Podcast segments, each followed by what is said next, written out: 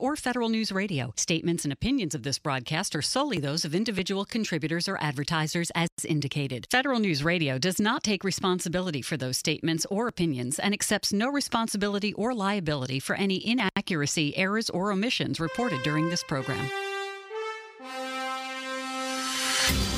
This is the Business of Government Hour, a conversation about leadership and management with government executives and thought leaders who are truly changing the way government does business. I'm Michael Keegan, your host and leadership fellow at the IBM Center for the Business of Government. For over 100 years, the U.S. Government Accountability Office, GAO, has sought to help Congress improve the performance of government, ensure transparency, and save federal funds. Today, GAO's work spans all federal programs and spending, from agriculture to space programs, banking regulations to public health, and cybersecurity to international aid. It also does financial audits of the US government and assessments of its fiscal outlook. It continues to evolve from establishing its science and technology work to growing its cybersecurity expertise to developing quick read products. GAO seeks to anticipate and respond to changing congressional needs and emerging issues, challenges, and opportunities laying the foundation for the next 100 years. How has the mission of GAO evolved? How is GAO innovating the way it conducts its oversight mission? And what does the future hold for the U.S. Government Accountability Office? I'll explore these questions and so much more with our very special guest, Comptroller General Gene Dodaro, leader of the Government Accountability Office. Gene, welcome to the show. It's great to have you. Uh, it's a pleasure to be with you, Michael. So, you know, 2021 marked the 100th anniversary of the founding of the U.S. Government Accountability Office, GAO. In that time, what role has GAO played in helping to improve the performance and ensure the accountability of the federal government? And how has its role in government evolved? And I'd like to know in what fundamental ways do you carry out your mission?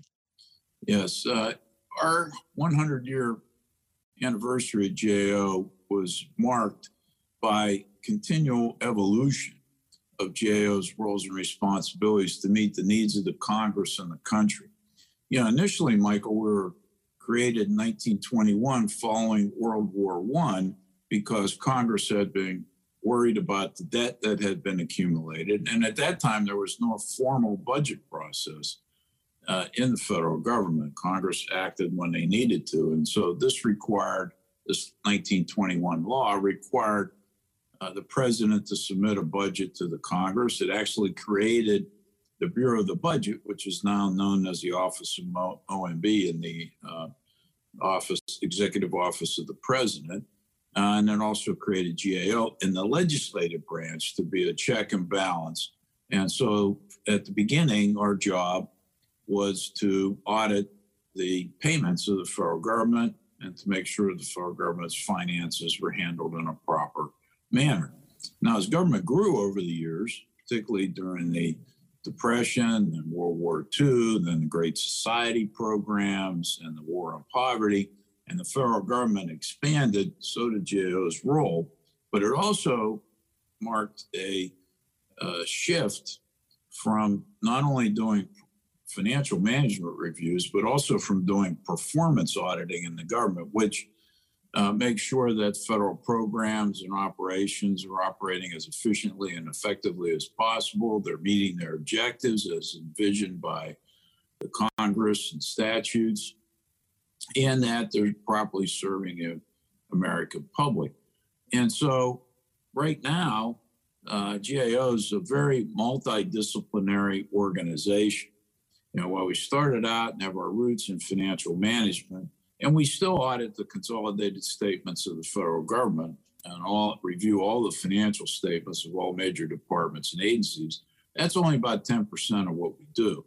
Uh, 90% are these performance audits whereby we look at and evaluate uh, federal government operations across the full breadth and scope of the federal government's operations. And so these reviews lead to efforts to help ensure the accountability of the federal government and enhance its performance uh, for the benefit of the American people.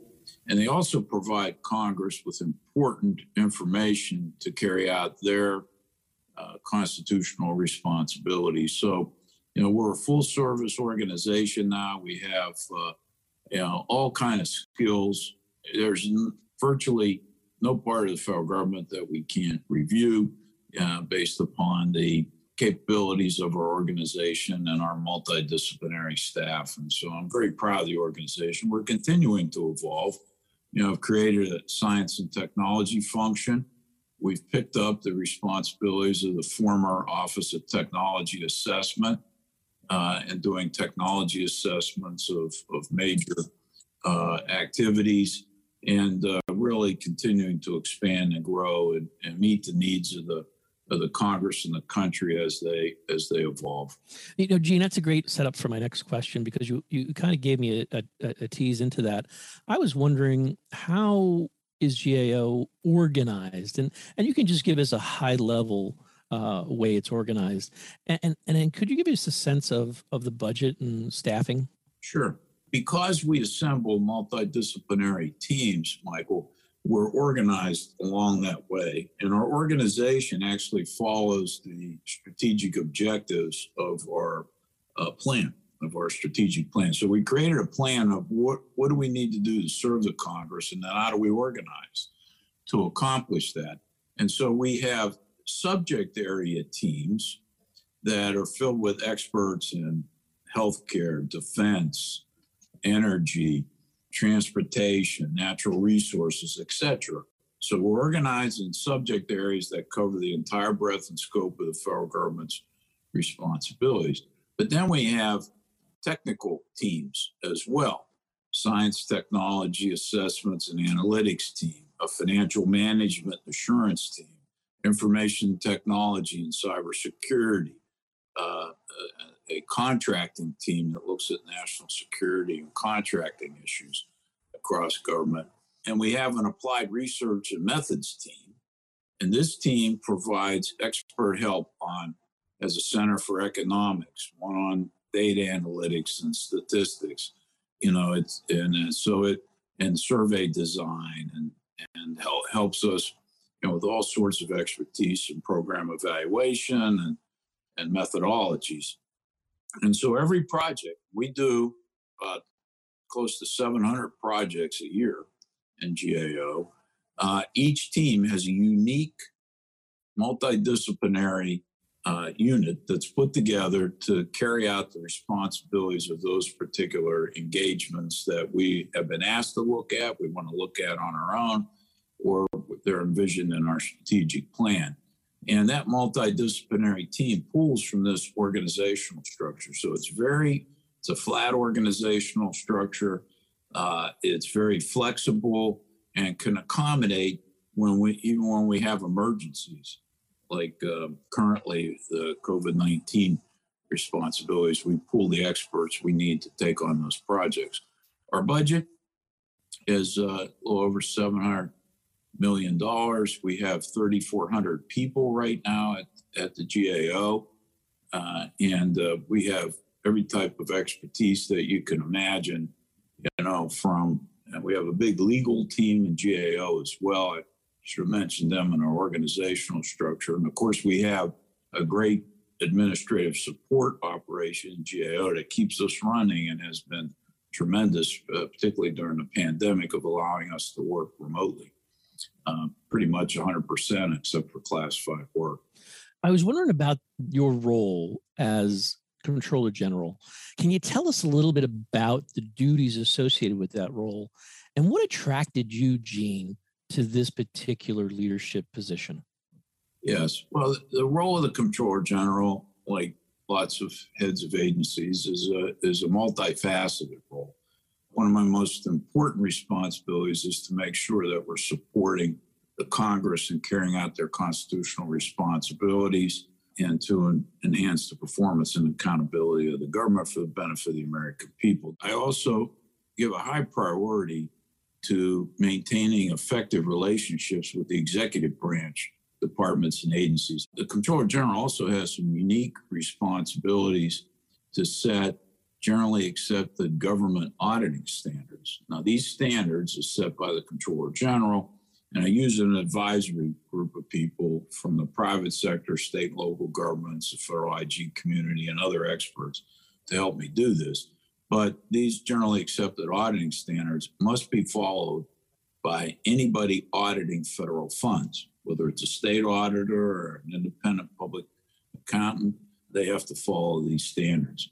The Comptroller General also has responsibility for setting internal control standards uh, for the federal government.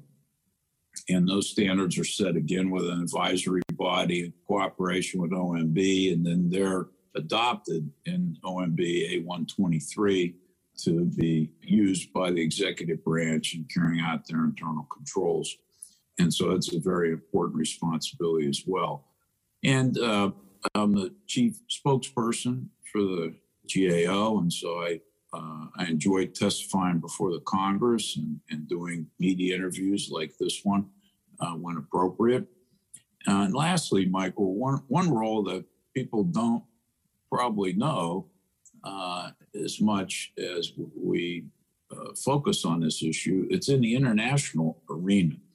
There's an organization of international national audit offices uh, it's a tremendous responsibility, and, you, and Gene, when you mentioned, uh, give us a wonderful overview of the operations that you, the, the breadth and depth. I, I, was just with such a portfolio. What are the top management challenges you face in your leadership role as Comptroller General, and how have you sought to address those challenges? Yeah, well, there, there's a couple. Uh, I would say risk management is is very important you know, I've set up a process, Michael, whereby, you know, I will know every audit engagement that we're going to start. I weigh in and we establish a risk level for that audit engagement, high, medium, or low, based upon the uh, controversy of the subject, the complexity of the methodology, and the anticipated cost of that project. Now, everything follows our generally accepted auditing standards, and we have a quality assurance process so that we can, on a regular basis, on a repeatable basis, produce high quality uh, products for all 700 or so products we issue every year. So we have that same process, but uh, if depending upon the risk level, that decides who, who will review the report, part of our review operation. Uh, so risk management is a big part of the challenge in operating an organization like GAO because we're decentralized the responsibilities to these teams I talked to you about earlier. And most of them then sign the reports and testify before Congress. And so we delegate a lot of responsibilities, but you manage it as a, at an organizational level, myself, along with our chief operating officer, Orice Williams Brown, right now, and our general counsel, Edda Emmanuelli Perez. And then Karl Maschino, our chief administrative officer, to help make sure we have all the tools that we need to carry out our responsibilities. Now, another challenge in this day and age is, is making sure we have the right resources to carry out our responsibilities. So that involves making a good case before the appropriations committees for them to support you and your organization. You know, I've met trying to meet that challenge by demonstrate the results and the return on investment people get from GAO. Last five years, we've returned $158 for every dollar spent on GAO, in addition to all the information we provide to help Congress make informed decisions. And another challenge uh, has been, you know, making sure that you have good succession planning to make sure that you meet, particularly as we're in the midst of the baby boom generation. Um, a lot of people are retiring, and you want to make sure you have that next generation of workers and future generations lined up to make sure your organization is vibrant, it can continue to function properly. Gene, given your experience there and, and, and your tenure, could you describe for us your leadership approach and perhaps you can outline some of the principles you follow? Yeah, sure. Well, I, first and foremost, you know, I, I try to lead by example.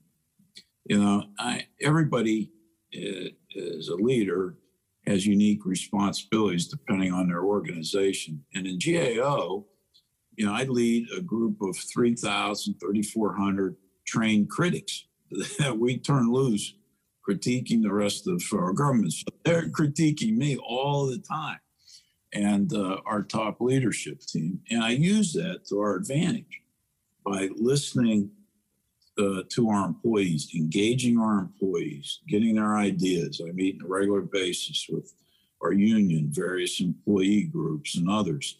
You know, we employ a lot of very talented, smart people. So I try to use that to our advantage in, in managing the organization and leading these people. And, you know, so I want to provide, you know, good communications imperative.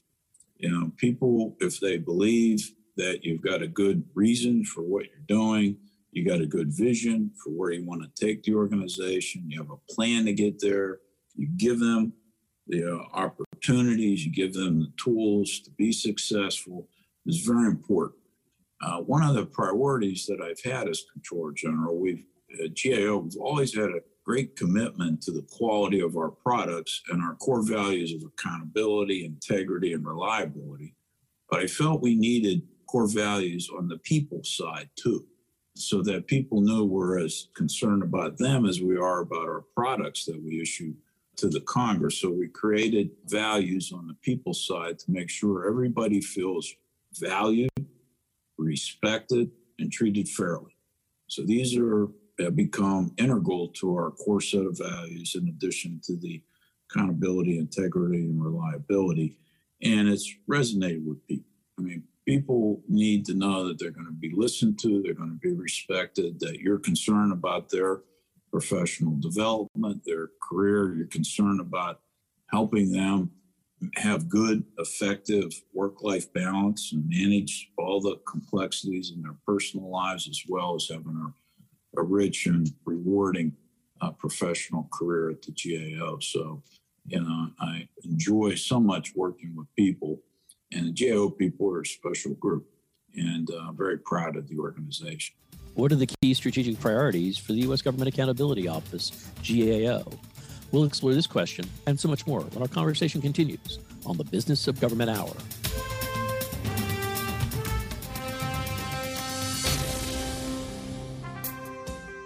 To support government financial performance and accountability, financial systems must meet certain standards, and relying on outdated financial systems inhibits progress.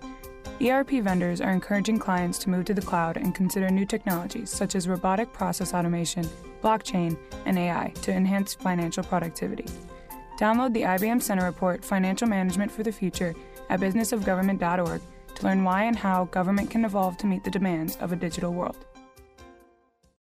The Ebola crisis in West Africa from 2014 to 2016 was an epidemic that put emphasis on global capacity to respond to international disasters. How can government better assess the needs of those affected and help them? The IBM Center report, Responding to Global Health Crisis by Professor Jennifer Widner, breaks down the U.S. response to the Ebola crisis and provides insights on lessons learned that may aid the government responses in the future. Download your free copy, Responding to Global Health Crisis, at businessofgovernment.org.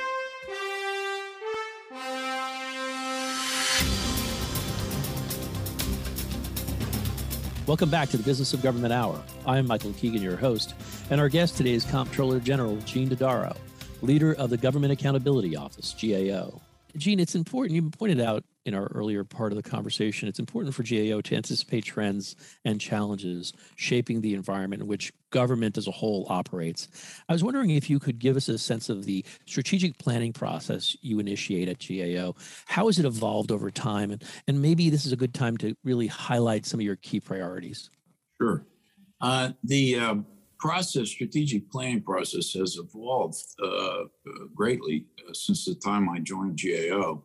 When I first joined GAO, we had a, very good strategic planning process, and it was focused though on individual areas. Like we had a plan for transportation, we had one for healthcare, we had one, etc. Across the federal government, there were like 37 or so strategic plans for each issue area in GAO but we really didn't have a GAO wide integrated strategic plan until uh, around 2000. Dave Walker came in as Comptroller General then, asked me to be his Chief Operating Officer, and we created a whole new strategic planning approach uh, for GAO. Dave was great to work with. We developed, we reorganized GAO along the lines of this organizational framework I talked about earlier. And then we created a strategic plan. Uh, and that planning activities I've continued to build on and refine over the years. But part of it is identifying what are the trends in the environment that are going to shape decisions for the Congress going forward in the country. So we look out, the plan follows the model in the Government Performance and Results Act planning process for the executive branch. We're not bound by that, but we do it in spirit. And so we identify what these evolving trends are in the environment that helps us look out several years into the future, not only current challenges, but emerging challenges, and have some foresight built into our strategic planning process. And so we're about ready to be issue our next strategic plan or updated plan for 2022 to 2027 and we've gone through a process so we the process starts with the congress and ends with the congress because we're the plan is to serve the congress and the country. And we get input from the congress we get input from a wide range of external sources. Not a plan at gao is a living document because we update it as on an as needed basis. We've been uh, ranked in the in best places to work by the Partnership for Public Service uh, in the top five since uh, 2005. Last year, we were ranked number one in, in uh, mid-sized agencies. Now, in terms of other priorities on issues, the uh, COVID-19 relief that the federal government's provided has been a, a very high priority uh, for us. Uh, you know, you've had you know over four and a half trillion dollars expended.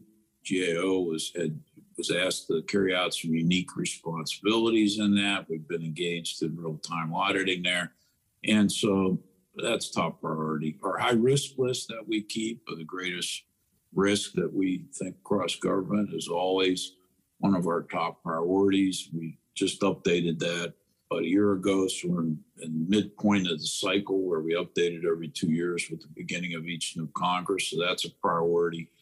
Identifying overlap duplication in the federal government's priority. And I also, you know, keep Congress informed of our views on the fiscal outlook for the federal government's financial position. Uh, certainly, it's uh, changed here dramatically with the with the federal response.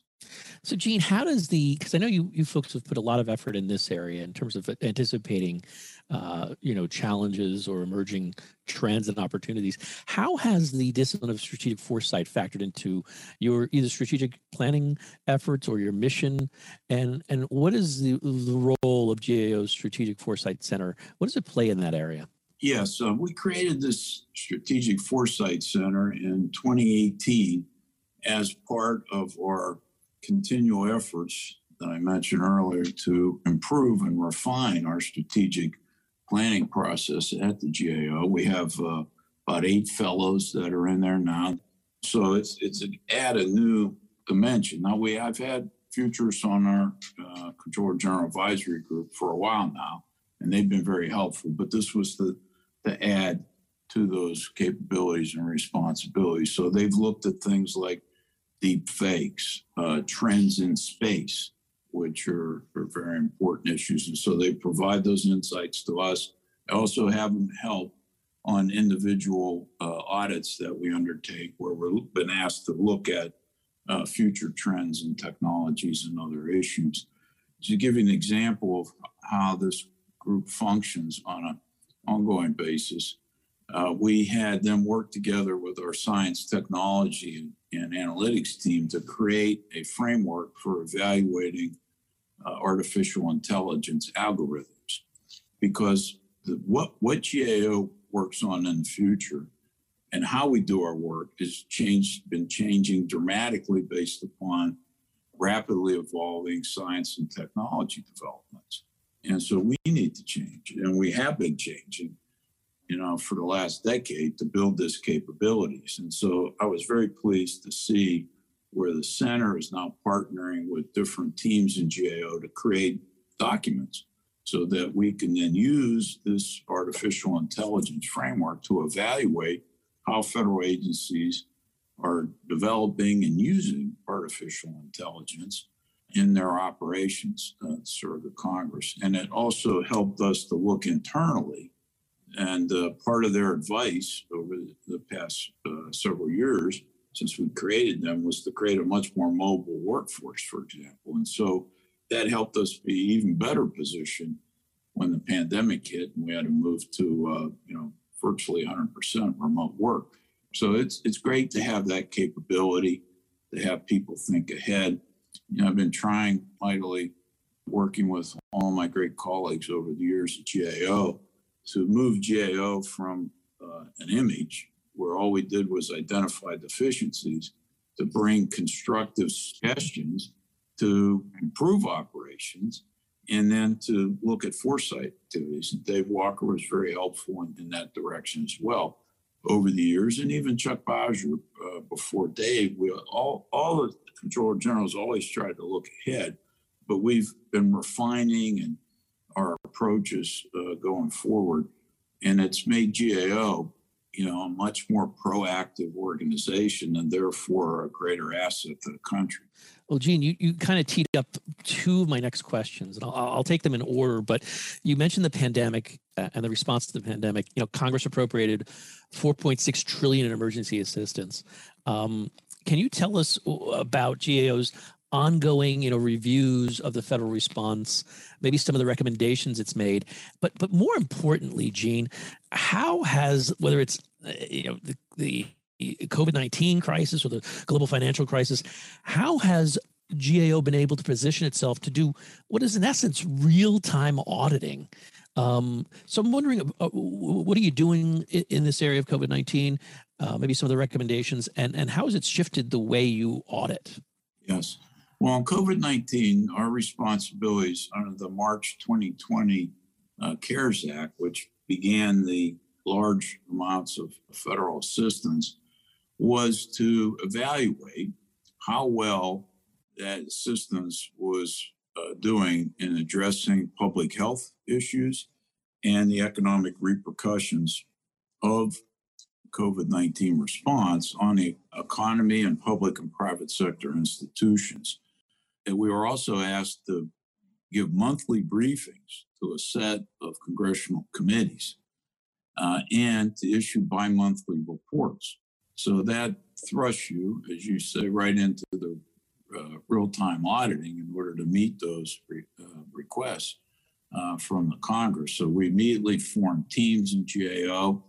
Uh, we were aided a bit by uh, some additional money that had been appropriated to us. So we redeployed our existing staff immediately, but then we were able to eventually backfill some of them to carry out our normal responsibilities as well.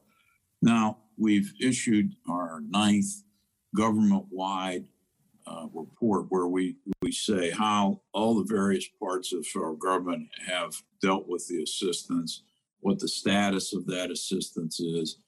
Uh, and that's been a, a, very significant effort. We have enclosures that talk about each of the, these individual areas uh, going forward. We've also issued a number of reports, Michael, made dozens of reports on individual areas such as vaccine development uh, area.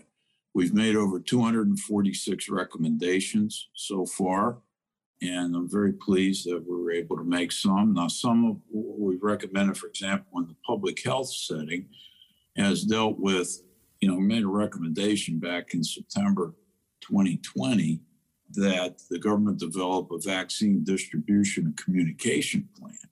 Unfortunately, that wasn't uh, heeded uh, right away. And eventually, though, we've been working on it as a government and, and getting a little bit better. But I, I would have preferred that we started earlier in the process.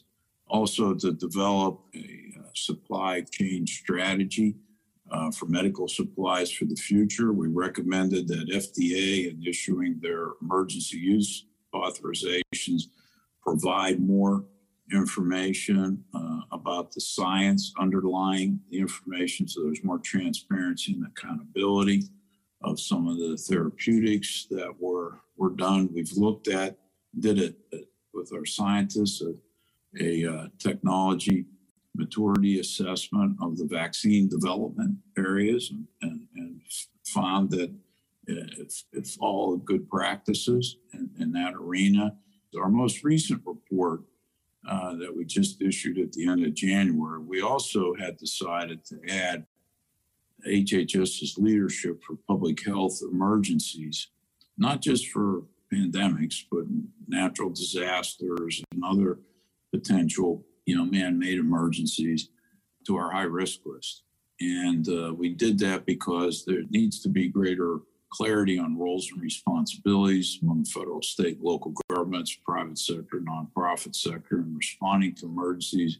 We need better communication strategies that are clear and consistent and compelling. Uh, we need better data that's collected. Um, we're supposed to have a national surveillance system that was called for back in 2008. That's not yet been put in place, you know, effectively. And we also need to know the limitations of some of our non-federal partners so that we can have contingency plans in place. We've made recommendations on the stockpile, for example and how that needs to have a better process to accumulate uh, the national stockpile and advise others on what they need to do to prepare as well. On the transparency and accountability front, we've got a number of recommendations there too. Unfortunately, there was more fraud in this area than anybody really wanted, both in the unemployment insurance area, paycheck protection program, the economic disaster injury loan program so we made a lot of recommendations there, working with the IG community. I'm, I'm pleased that you know, the IGs responded very well. They're doing a lot of work in this area. So we worked to coordinate with them to leverage our respective uh, advantages going forward and effective use of our resources. We added the emergency loan programs at SBA to our high risk list too as well. I was uh, a little disappointed they didn't move as quickly to make mid course corrections. You know, the, the, government did a good job getting the money out fast. I mean, speed won out, uh, and and it, it, needed to get out early. So I'm not, uh, you know, lamenting that at all. Uh, but uh, we quickly should have put in place more mid course corrections, uh, monitoring, post payment reviews uh, and better accountability mechanisms to counter things. There was there was probably too much use of self certification for organizations, people to get benefits under the programs, and there wasn't enough checking. Checking and checking could have happened a little bit beforehand, but it could also have been done post payment and quick enough to, to determine whether or not there've been activities. Excellent uh, recommendations, especially the last point you made. You know, Gene, you've mentioned a couple of times the science technology analytics team, and, and I'm interested if you could tell us a little bit more about the critical areas they're focusing on and, and how the uh, GAO's innovation lab factors into this effort. And, and how are you, besides looking outward uh, and helping Congress and the executive branch, how is the work that you're doing in this area helping GAO position itself for the future as well? Sure. Well, I, I've been long interested in building our capabilities in the science and technology area. Yeah, earlier in my career at GAO, I was in charge of not only our accounting function, but our information technology functions in GAO. And I started our early work in the government and the cybersecurity area, for example, in preparing for Y2K.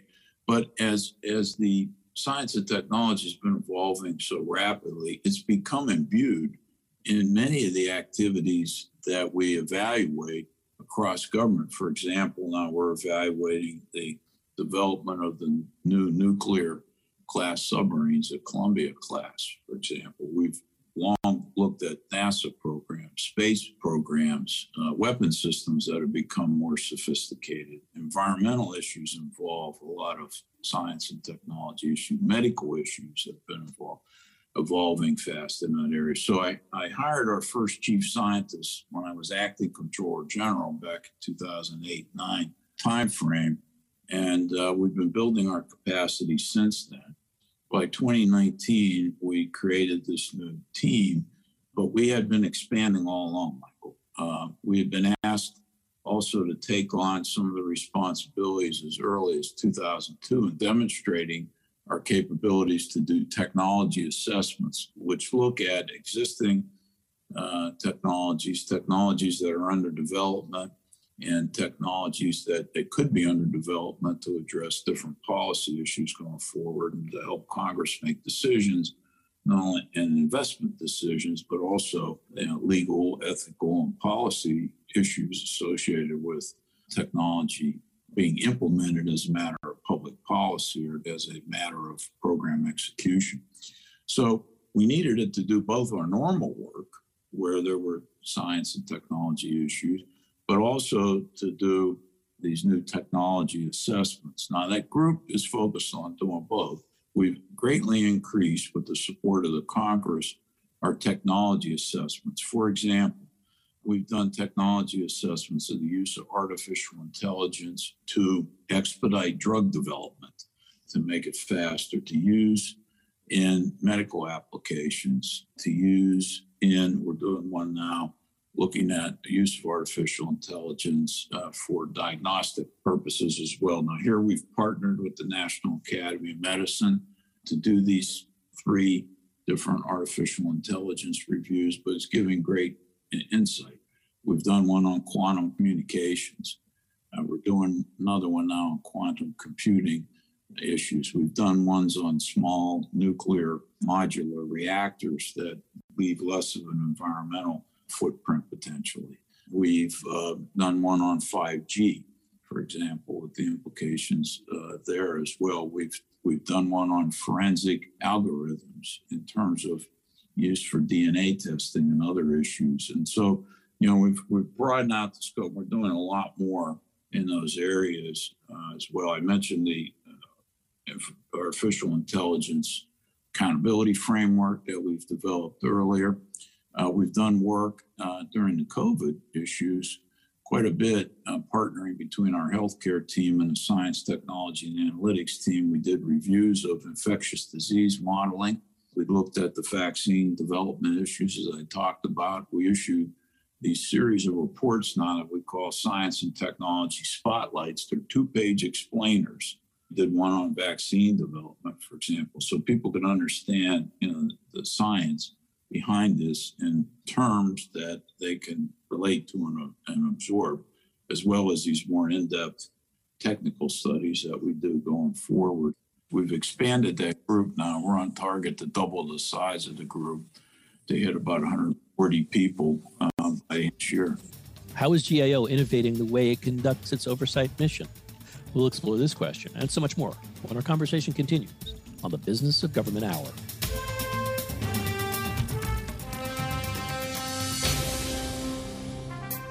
How does an agency decide upon and implement a performance management framework that will be successful for their specific administration? The IBM Center Report, a practitioner's framework for measuring results, follows the implementation and results of the CSTAT management framework in Colorado's Department of Homeland Security in hopes that it can guide others who may want to institute a similar approach. Download a practitioner's framework for measuring results by Melissa Wavelet on businessofgovernment.org today. Agile methodology has allowed for agencies to keep up with the growing demands for fast response to problem solving. The Opportunity Project, TOP, serves as a catalyst in adapting agile techniques to solve complex agency mission problems. TOP works with federal agencies to identify challenges and facilitate iterative approaches in response. In the IBM Center report, Agile Problem Solving in Government, Joel Gurin and Katarina Rebello discuss the factors of success involved in TOP. Download your free copy today at businessofgovernment.org.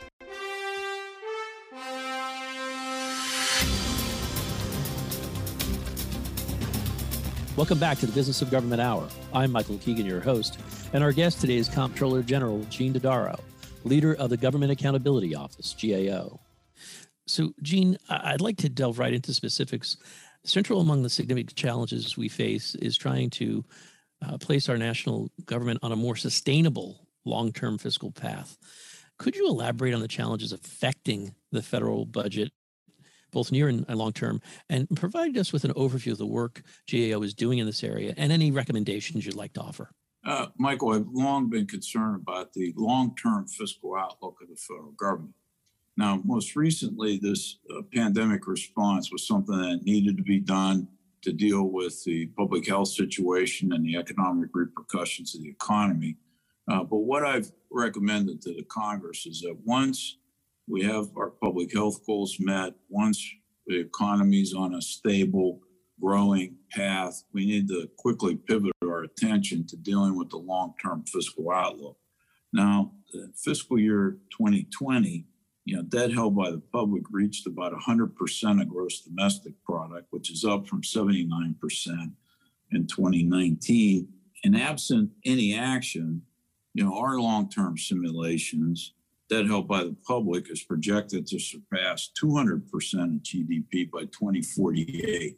So when you when your debt is growing faster than your economy, that is what we call unsustainable over a long-term period of time. Now, whether it's the Treasury Department, going to be issuing the annual financial report of the federal government, which include long-term sustainability statements, or it's uh, CBO or it's GAO. You know, while they numbers might differ slightly, uh, all th- three conclude that the government's on a long-term unsustainable fiscal path. Now, this is going to be complicated by some key decisions that are going to have to be made in a relative short order about some of the more significant trust funds that we have. Medicare, for example, hospital and insurance trust funds projected to be depleted by 2026. And so the revenues there, which are from the payroll taxes, would be sufficient to pay only 87% of scheduled benefits in 2027 the Social Security Trust Fund is expected to be depleted in the 2033 34 timeframe, and they only have enough money to support about 75% of the benefits in there. So these uh, issues are going to have to be dealt with in the context of a, of a growing federal debt. Now, what we've done to help Congress, because these are policy decisions to be made by elected officials, our job is to alert them to these potential risks uh, with the long-term fiscal outlook. Uh, but we've developed uh, what we would recommend that would be key elements of the plan, which is to, uh, you know, have a plan that you can have a legal framework, so there'd be a legal underpinning to the plan. You want to have, you know, emergency flexibility in case something comes up.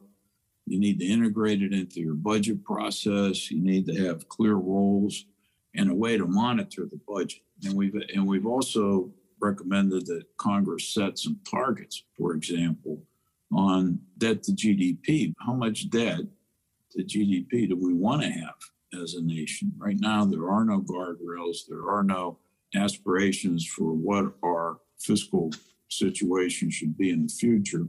And so we feel you need that. The other issue here is our debt grows, our interest rate exposure grows as well. And while interest rates have been low now, we've been able to borrow large amounts of money at low rates. That can change at any time. As you've seen most recently with inflation and interest rates are going to go up uh, over a period of time. So that's going to increase our debt service uh, burden. And, uh, you know, we're estimating that you know, absent any major changes here, you know, net interest was $345 billion in fiscal year 2020, and it's projected to exceed a trillion dollars by 2033. So this interest rate exposure is a, a, a big issue as well. So we need a plan to make sure that we can then deal with future emergencies and have flexibility. Now, we also, lastly, recommended that Congress change the approach to the current debt ceiling. Uh, debt ceiling really hasn't done much in order to control the debt. All it does is set a limit on the money Treasury can borrow to finance the decisions that Congress has already made and the president signed into law through their appropriation process. And because there's always the potential that the debt might not be raised in time, that ceiling, then uh, it makes the markets nervous, thereby at, uh, creating a more of a premium that they want to lend us the money going forward. So it increases interest costs, makes the markets uh, nervous, and doesn't do anything to control the debt. So we've recommended some alternatives that Congress could use to get that under better control going forward as well. Gene, that's wonderful. Thanks. As you reflect on your tenure at GAO, whether as Comptroller General or prior to your appointment, what are some of your most important accomplishments? And, and, and more importantly, Gene, how have they informed key legislative decisions or had legislative impact? Well, there's a, a set of accomplishments I'm very uh, proud of that deal with uh, putting in place government-wide management reforms, Michael, that that have uh, a lasting impact. Uh, I was very successful in getting the Chief Financial Officers Act, which originally was passed in, in 1990.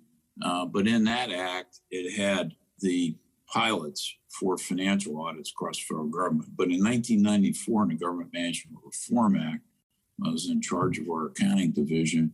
Uh, we worked with Congress and they made permanent annual financial requirements for every major department agencies in the federal government and have a, a consolidated financial statements on the government's fiscal situation. During the first set of audits, which started in 1996, there were only six of the 24 top agencies that could get a clean audit opinion. Most recently, it's been 21 and 24, and it's typically been higher than that, but the, the pandemic created problems for SBA, for example. That act also created key leadership positions across the CFO community. I'm working now to, to try to push for some legislative refinements that could be made to the CFO Act.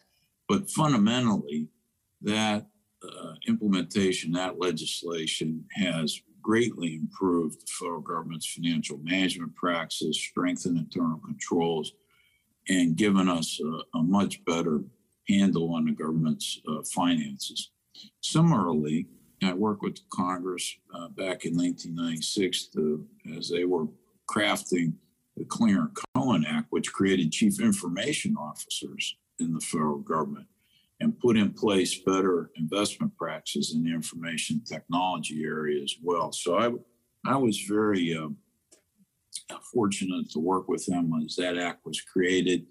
And so both creating chief financial officers and chief information officers were fundamental to laying the groundwork for a good management structure to manage the federal government's money. And in this case, you know, $100 billion of investments in IT. Now, unfortunately, that act has still needed a lot of attention. It was uh, revised most recently in the Federal Information Technology Act, better known as FITARA uh, to strengthen, make give CIOs more authorities or make it clear that they were to meet all the authorities that were there, put in, in place more disciplined investment processes. But a lot of that was was initially contemplated by the 96 Act, but hasn't been successfully implemented. So this was giving it a little more legislative push in that arena. In the fraud area, we're able to develop work Congress with the legislation to pass the Fraud Reduction and Data Analytics Act uh, of 2015, which got passed in 2016. This puts federal government in a better basis to proactively address preventing fraud in the first place. And so, you know, I was a little disappointed the act hadn't been implemented as much as I thought before the pandemic. And I think had it been, then the fraud that we saw occurring could have been better minimized uh, during that period of time. I was also helped push for the Data Analytics Accountability and Transparency Act, the DATA Act. And that, for the first time, set standards in a lot of different areas, made information in usaspending.gov more downloadable and uh, transparent to the American people. And, and the information in there now has been getting better and more accurate, complete over time. There's still work to be done in that area as well. Work we've done in the improper payments area, I'm also very pleased about. And that problem began being discovered during the original financial audits, which is one of the benefits of the of the program. And that led to legislation on improper payments area, a series of legislation to deal with what's a large and growing problem, but it's only growing because it's made, been made more transparent. Now we have to deal with lowering the improper payments rate, which cumulative since 2003, since they've been required to be reported, have been a, a 2.2 trillion dollars. So this is a very significant issue as well. I've been very pleased with the computer security issues, as I mentioned. And we've been focused on that since the 1990s. Actually, Michael, I designated that a high risk area across the entire federal government in 1997 and critical infrastructure protection 2003. So that's created a lot of of, uh, of legislation, and uh, you know, and unfortunately, we still have a lot of work to do in the computer security area as well. I'm also very uh, proud of uh, creating real-time auditing capabilities in GAO. You know, when I became acting comptroller general in 2008, it was right in the beginning of the global financial crisis. So GAO had a role in the $700 billion legislation that was intended to stabilize our financial institutions and markets and free up credit. There, we had to report every 60 days. We had to be on site at Treasury the day the law was signed. And I think we did a very good job in helping ensure that, that the federal government's investment in that area was as best protected as possible. A lot of money went to the banks, came uh, was returned.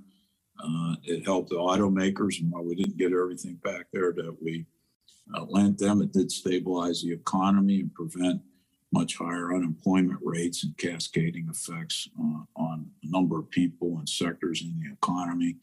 Uh, and then during the Great Recession, during the American Recovery and Reinvestment Act, we were asked to look at the use of the money by state and local governments. That was about $800 billion package and which we did and report every two months. So this this has added a huge dimension to GAO's capabilities in the uh, doing real time auditing, where Congress can not only rely on us to look at things that happened, figure out what went wrong uh, in a more traditional auditing fashion, um, but we can look at ongoing activities and give them real time glimpses of what's going on and suggestions and recommendations, not just reporting what's going on, but saying, here's how it could change, how you can improve it, and also dealing with these foresight activities that we talked about earlier. Yeah, Gene, it's a tremendous amount of uh, of work that you have uh, a testament to your time at uh, GAO. But as you reflect on the coming to the end of your tenure, perhaps you can share with us what would you like to accomplish in order to position GAO uh, for a better future? Uh, the priorities that I outlined in my confirmation hearing are what I'd like to, to fully realize. Number one is making sure GAO is always working on the most important national issues. Uh, this is essential uh, for us to meet our mission and to be of highest value to Congress and the American people. And the strategic planning goals of Strategic Foresight Center, our process, our involvement, relationship building, both in the Congress and the executive agencies to get our uh, plans not only executed, but improvements made to the federal government's essential to that, Michael. So, you know, right issues, you, you maximize your impact. And so that's very important. That's sort of number one. Number two is I'd like to get as many high risk areas not only identified, but off the list. Um, you know, we've had about 40% of the high risk areas that we've put on the list taken off. And there's been some, know, you know, you know, notable accomplishments of that. For example, we've avoided having gaps in our coverage for our weather satellites. We have good weather forecasting capabilities, which is pivotal now since we're having much more frequent and extreme weather events. That helps save life and property. Uh, another uh, example was uh, improving the sharing of terrorist related information among the intelligence communities. Uh, we're in much better shape now than we were before 9 11. That was on the high risk list and was removed as an example. So there are many more areas on there, and it's 37 now in total. So that's a big priority for me. You know, the high risk area has been one of the longest good government bipartisan supported efforts in, in our country's history. You know, it's been going on since 1990 and it, it receives a lot of strong bipartisan support. And many administrations have used parts of it to build the president's management agenda. Uh, third is try to get the federal government on a on a plan that have long term deal with the long term uh, sustainability issues of our fiscal uh, challenges.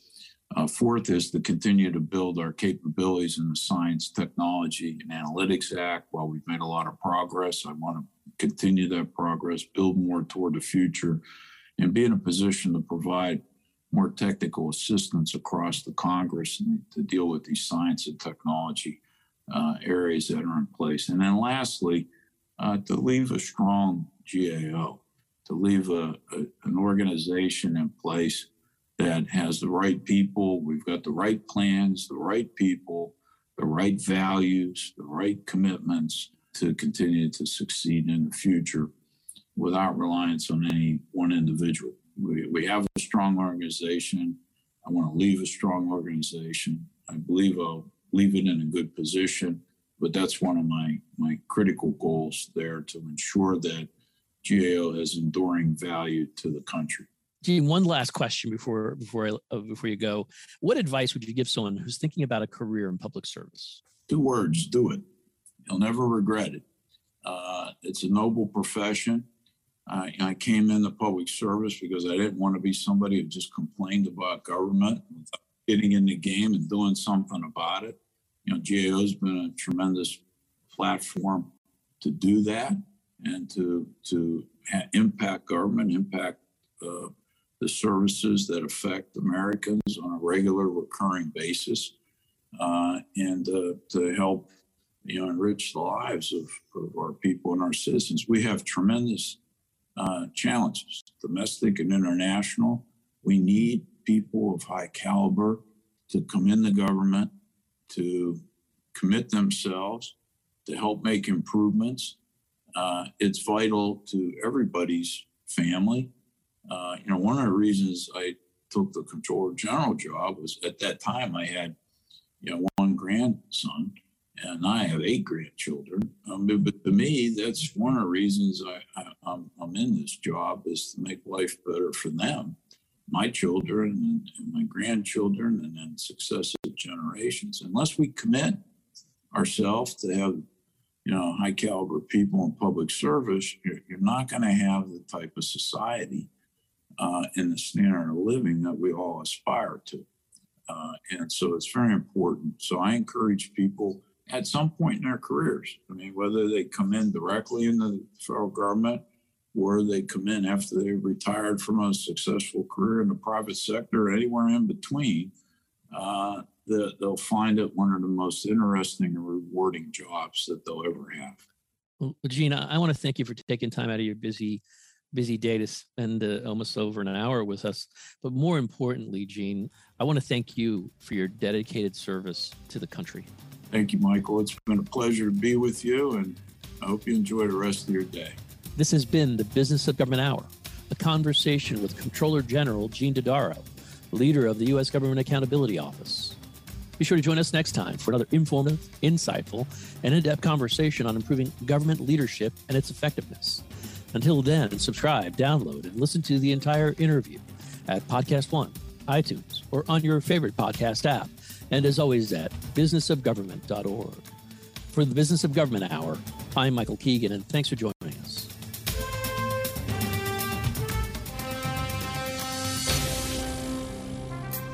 How can government best use big data to transform decision making, public services delivery, and communication? The IBM Center report Integrating Big Data and Thick Data to Transform Public Services Delivery by Yuen Yuen Ang presents five recommendations for public managers introducing the concept of mixed analytics, urging thick data, meaning qualitative information about users, to be presented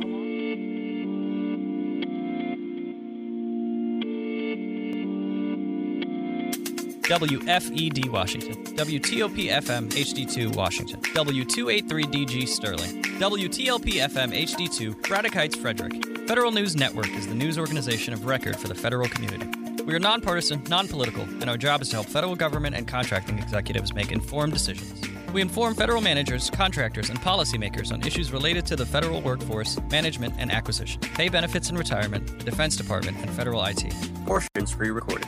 Nights and weekends, we air Washington Nationals, Capitals, and Wizards, and the Navy Midshipmen. We are the Washington, D.C. home of Navy Athletics. Download the Federal News Network app on the App Store or Google Play Store. Play Federal News Network on Alexa. Check us out on Twitter, Facebook, and LinkedIn. Federal News Network. Our mission is helping you meet your mission.